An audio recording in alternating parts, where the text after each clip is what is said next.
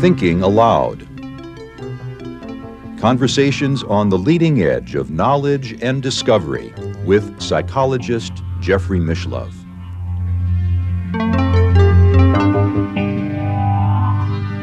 You, you read it right. a transformative yoga psychology. Yeah, yoga based, psychology. A, a, transformative yoga psychology mm. based on the diaries. Yeah. Okay. The capture is on. Ten seconds.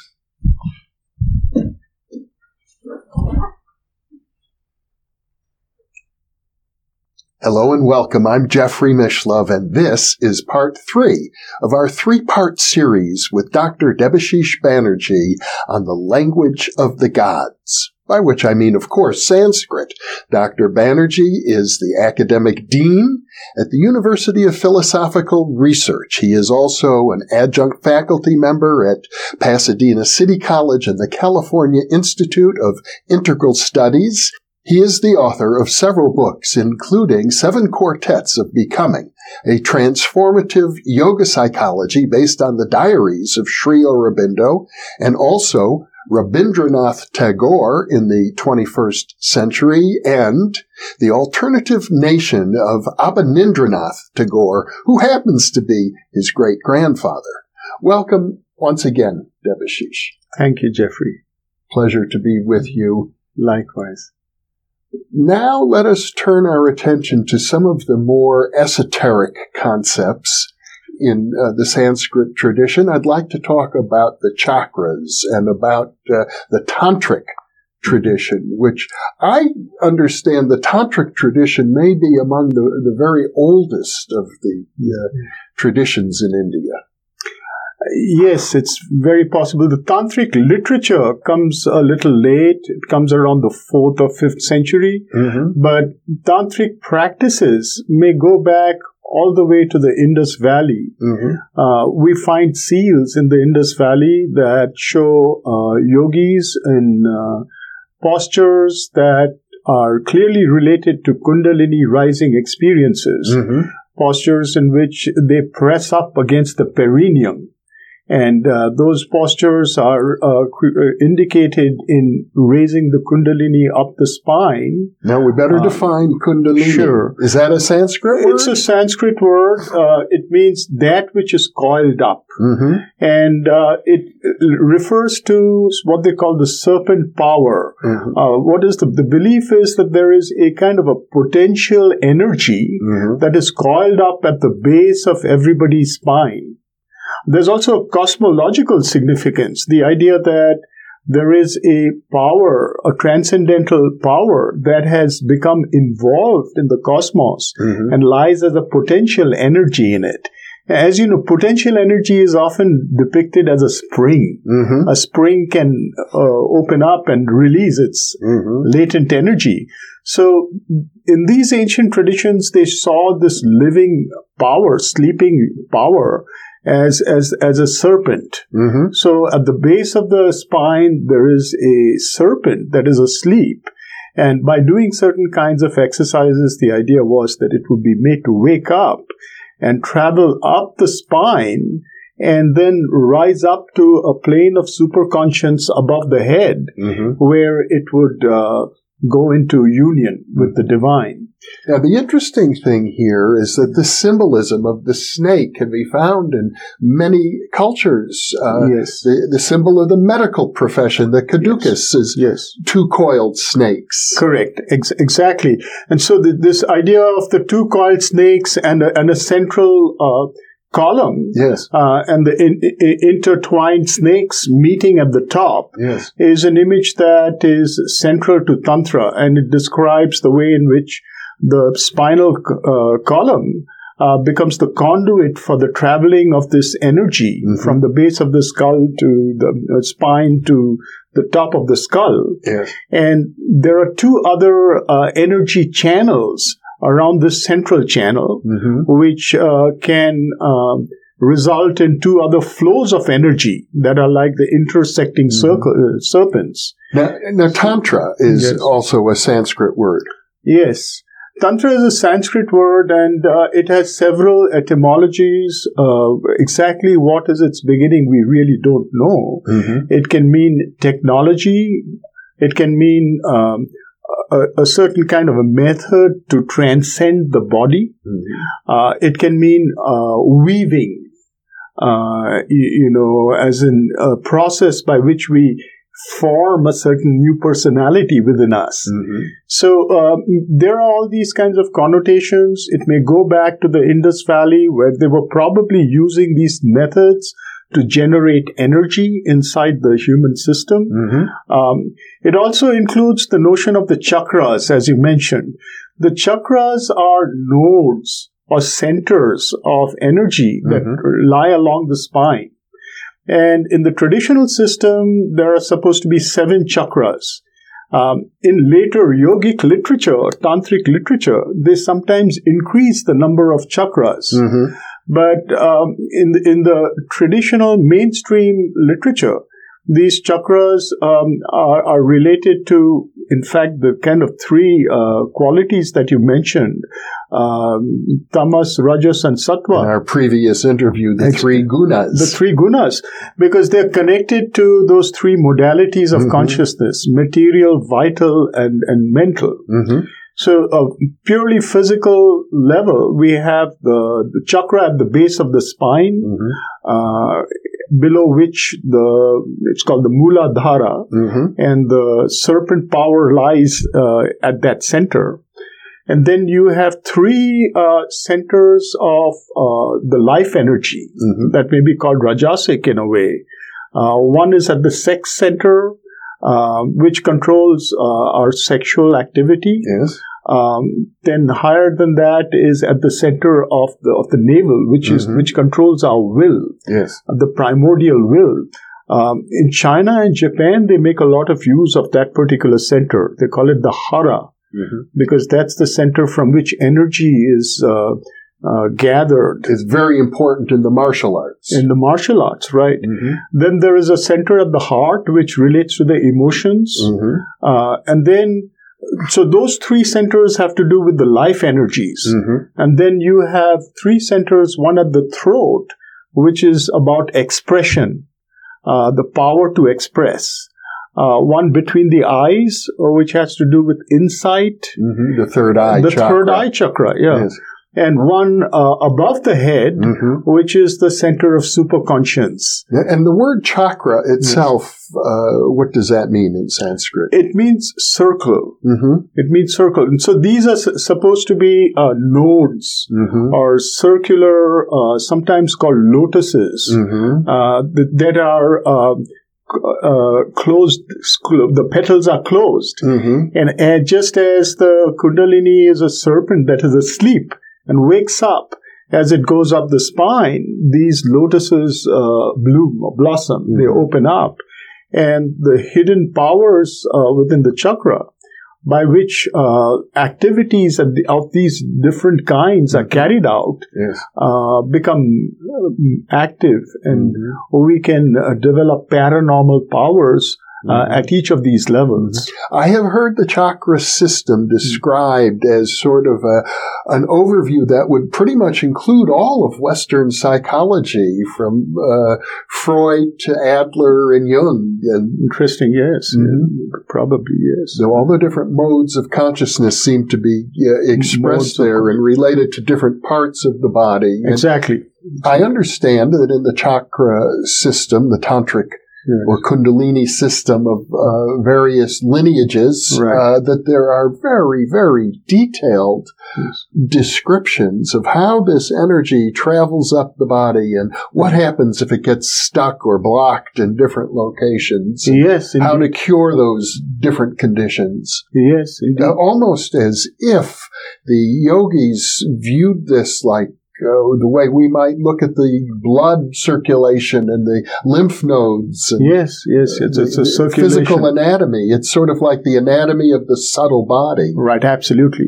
And these channels or nadis, as they're called, through which the prana flows, the life energy, Mhm. as well as the kundalini that, that, that rises. Yes. Uh, they form the basis of all these uh, medical systems, alternative medical systems of the East, Mhm. like Ayurveda, uh, or even for that mat- matter, Chinese acupuncture. Mhm. They're drawing on the, on the channels through which these uh, energies are going. Just like you said, it's like a subtle anatomy, an occult Mhm. anatomy, which is treated with as much uh, reality Mhm. as we give to the understanding of the circulatory system in, in Western medicine. Now, I'm guessing, but my my thinking is that the chakra system may have been developed uh, through introspection, and very possibly because uh, I'm not sure, but the, in the ancient culture of India, as in some Western cultures as well, to to cut open a cadaver and and uh, examine the anatomy was sort of forbidden or, or not a common practice. So introspection became the uh, tool of Mm. uh, the scientists, of, in effect, of that era. Yes, through introspection and experiences of various kinds by experimenting with Mhm. consciousness. Mm-hmm. I think they came up with these systems. And uh, what's interesting is that uh, they are systems that relate to the mother goddess. Mm-hmm. So e- even if we go back to the Indus Valley, uh, th- there was the worship of uh, little mother goddesses called matrikas. Mm-hmm. And uh, I mean, matrika is a much later word. It's a Sanskrit word that means little mother. I see. But we, we refer to little goddesses like that in Tantra.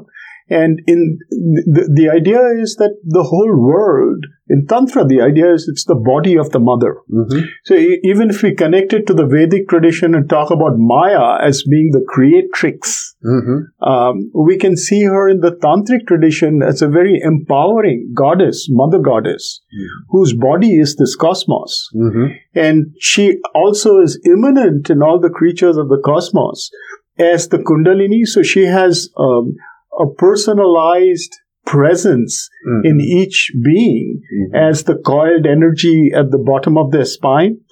And she is the goddess who controls the activities inside each of the chakras. Mhm. So some of the old Indus Valley seals will show seven goddesses, like matrikas, that represent the goddess at each of these chakras. Mhm. So that when the energy rises, they can direct them. And by worshipping these, by visualizing, you talked about introspection Yes. uh, in the tantric and even in the Tibetan Buddhist traditions, which is very deeply based in Tantra, uh, there are visualization exercises for seeing these goddesses in various parts of one's body. Mm-hmm. Uh, the more sophisticated the exercise, the greater the number of goddesses they have to see. And then these goddesses become active Mm-hmm. and one becomes the witness of the activity of these goddesses uh, carrying out their paranormal uh, exercises inside one's being. Well, I think it's very interesting to note that not only in the Indus Valley, but pretty much throughout the known world, the most ancient cultures all had uh, the worship of a mother goddess or a fertility goddess. Right, right, And, right. and the worship of the goddess was often associated with the body, Yes, uh, as opposed to the uh, sky gods that came Right. later on, who were more or less transcendental or outside the body. Very true. And we find in, in the Hindu tradition, by the time 4th, 5th century, these traditions are rising, the, Mhm. becoming mainstream, I'd say. I'd say they were always there, but they become really powerful and mainstream around the 4th, 5th century. Mhm. Uh, there is a marriage between what you're calling the sky gods and the earth goddesses. Yes, And so we, we talked about Purusha and Prakriti yes. as, uh, if we want to call it consciousness or the soul and nature. Mm-hmm. So the, the, the soul part becomes the province of, of the of the male gods. You, you start seeing the Puranic gods like Vishnu, uh, Shiva, uh, Ganesha, etc. Mm-hmm. And their consort, they always have a consort. It's always uh, the couple. It's it's Mhm. a tradition that empowers the coupling of uh, consciousness and its properties, its so energies. you see in the tantric temples yes. many statues and images of the male and female deities Right. together Correct. uh, making love. You're right. Right. and e- experience a sort of a supreme ecstasy at the same time,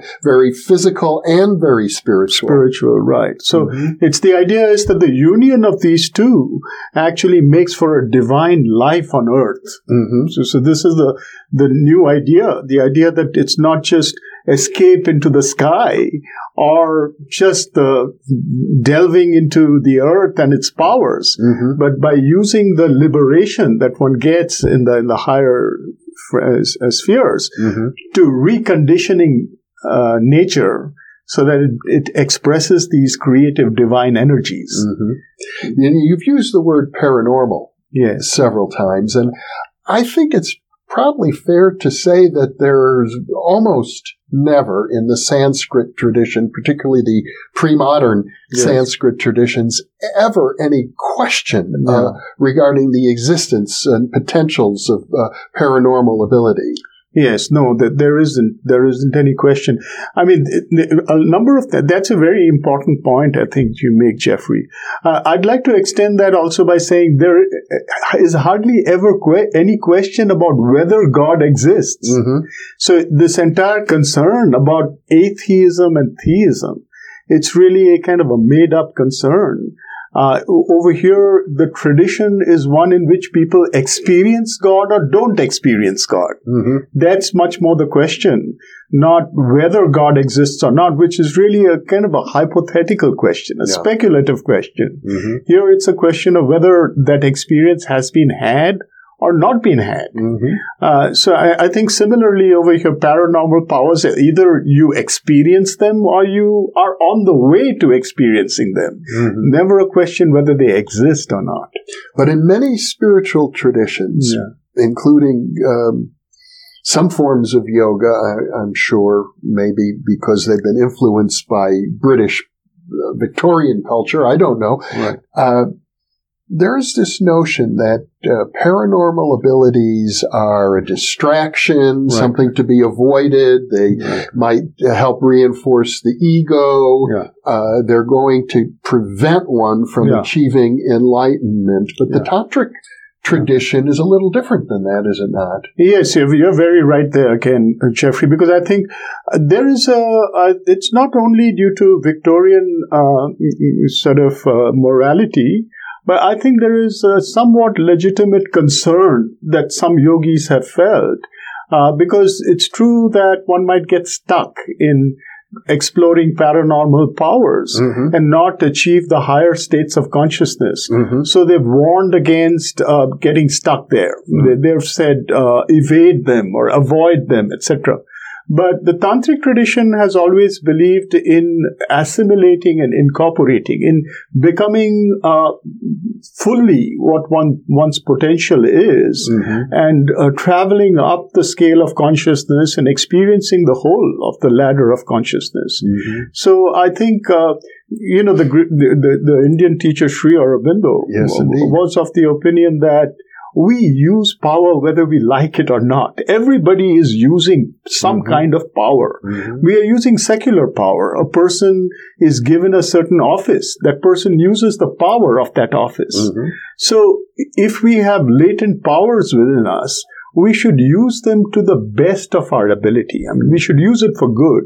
And our understanding of what is good can change depending on our state of consciousness. So we should raise our state of consciousness rather than, uh, you know, put a taboo on the use of uh, of these powers. But would it be fair to say that in the uh, Indian Sanskrit spiritual traditions, there are in effect two distinct uh, threads. One being that a liberation is achieved by uh, escaping the bonds of conditioning, and the other that liberation is achieved by gaining power over the world of conditioning. Yes, yes, absolutely. I think uh, there are two traditions that develop over time, and sometimes they are loosely uh, equated to the Vedantic and the Tantric traditions. Mm-hmm. Uh, the Vedantic tradition, uh, particularly post Shankara, has uh, tended towards um, empowering the escape from uh, material pursuits. Mm-hmm. And uh, the tantric tradition is has been concerned with uh, enjoyment and the enhancement mm-hmm. of power uh-huh. Uh, in the material world. Mm-hmm. I think there are three major goals in tantra. One is power, one is enjoyment, and the third is immortality, mm-hmm. physical immortality. Mm-hmm. So these uh, things are also seen as not very legitimate in the traditional Vedantic tradition. Yeah. But over time, there have been a variety of synthesis of these two as well. You might view it as one tradition saying liberation is achieved by letting go of all desires. Right. And the other is liberation is achieved by fulfilling all desires. Right, exactly. Mm-hmm. And then you, you have some schools, like in Sri Aurobindo's teaching, mm-hmm. he's saying that the, the true condition for full enjoyment and for the perfect manifestation of one's powers is true liberation. Mm-hmm. If you're liberated, then uh, you use it as the divine wants you to use it. Mm-hmm. You can creatively use it according to a higher consciousness. So there have been synthesis of, of these and, kinds. And that's what would be called the integral uh, approach. approach. Yes. And uh, for viewers who are interested in this part of our conversation, they should check their listings because eventually we will be releasing a three-part series on integral yoga and uh, the philosophy of Sri Aurobindo. Mm. But for now, uh, we're talking about the language of the gods, about Sanskrit and, and Tantra. Right. And this a very elaborate system of uh, chakras. And another term you use we didn't define for our viewers was nadis. Right. Nadis uh, means channels, mm-hmm. and these are subtle channels, just like uh, the central uh, column uh, that I spoke about, which runs between the Kundalini and the thousand petaled chakra above the head, mm-hmm. uh, uh, the spinal uh, channel. It's actually a subtle. It's not. It's not really the spinal column, yeah. but it is. Um, contiguous with the spinal column in the subtle body mm-hmm. and it's a channel and it's called the shushumna mm-hmm. so similarly there are radiating channels uh, that pervade our entire anatomy. Mm-hmm. And these channels are channels through which energy is flowing. Mm-hmm. Uh, subtle energy is flowing. Now, that's an interesting Those term. are nadis. Subtle. That's an English yes. word, not yes. a Sanskrit Absolutely, word. But yeah. is, isn't it true that in the Sanskrit tradition, there, there are more than one subtle body? Yes, yes, yes. So the subtle, uh, the subtle word there is a, um, it's a literal translation for the word shukshma. Mm-hmm. Shukshma is what's being translated as subtle. So sukshma is a gradation. Sukshma it means subtle because the material body itself, according to this yogic Sanskritic tradition, is um, a kind of a really dense matter, yeah. and a, there are various degrees of uh, uh, rare, rarefied matter mm-hmm. uh, within the, our physical body itself. Yes. Mm-hmm. So th- they constitute what one might, might call a subtle material body. Uh-huh. Subtle material body. Sukshma Deha, they call it. Mm-hmm. And then within that, there are other kinds of bodies. I, I talked about physical and then the life uh, energies yes. connected with three chakras, mind energy. So there is a mind body mm-hmm. and a life body mm-hmm. which is mm-hmm. called the pranamaya sharira and the manomaya sharira, mm-hmm. or the, the vital, if we, you know, that it's interesting that that term also is related to medieval Western understandings of uh, life energy, uh-huh. the vital, which again enters into modern philosophy to some extent with mm-hmm. Henri Bergson's mm-hmm. vitalism. Yes. And then people like Gilles Deleuze are re- returning to this idea of the vital mm-hmm. as a different modality of consciousness. Bergson uh, is a very important uh, philosopher of the uh, early 20th, 20th century. century. late 19th century. Yes. Who, incidentally, was very interested in parapsychological research. Absolutely, yes. I believe was even a president of the Society for Psychical Research. Interesting. So uh, his his philosophy is very important, and there is a renewed interest yes, in yes, it now. yes, But these bodies, would it be fair to say that uh, as there are seven chakras, we Yeah. we have seven different vital bodies? Yeah, so th- there's a material body, there is a vital body that relates to three chakras, and there's a mental body that relates to three chakras. But then there are other bodies. Uh huh. So they talk about a causal body, which is like a supermind. Mm-hmm. It's an infinite intelligence rather than an intelligence tied to finite things.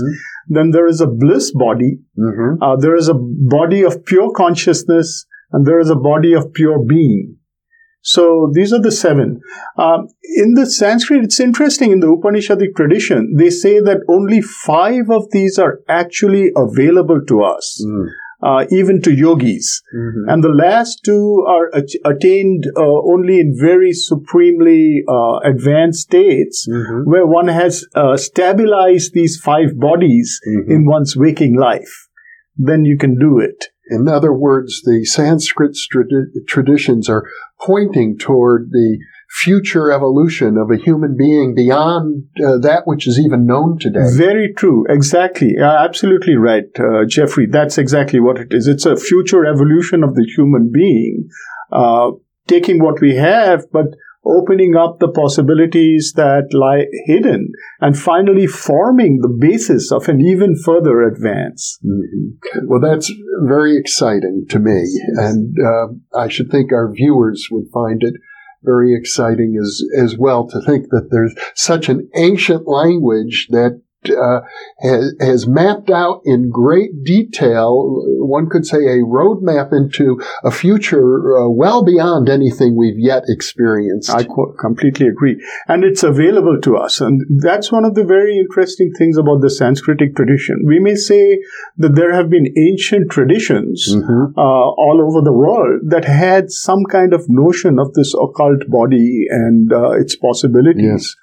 But um, in the Sanskritic tradition, we see a kind of continuity in practice so that people, the, the discursive tradition, just like we have a very large literature of Western philosophy, Mhm. there is a very large and complex lit- continuing literature Yeah. in Sanskrit philosophy written by people who are actually having these experiences Mhm. and thinking, introspecting about them. Mhm. And so it's it's a it's a tradition that we can draw on today, uh, were we to take the trouble of delving into Mhm. it. And one might even think of it as a form of science, although different than our, our conventional Western empirical Yes, science. yes. It might be based on what William James once called radical empiricism. Absolutely, I agree. William James also pointed to uh, the, the introspective method in science. Mhm. And I think this is what it lends itself to. The Sanskritic tradition is something that is inviting us, even today,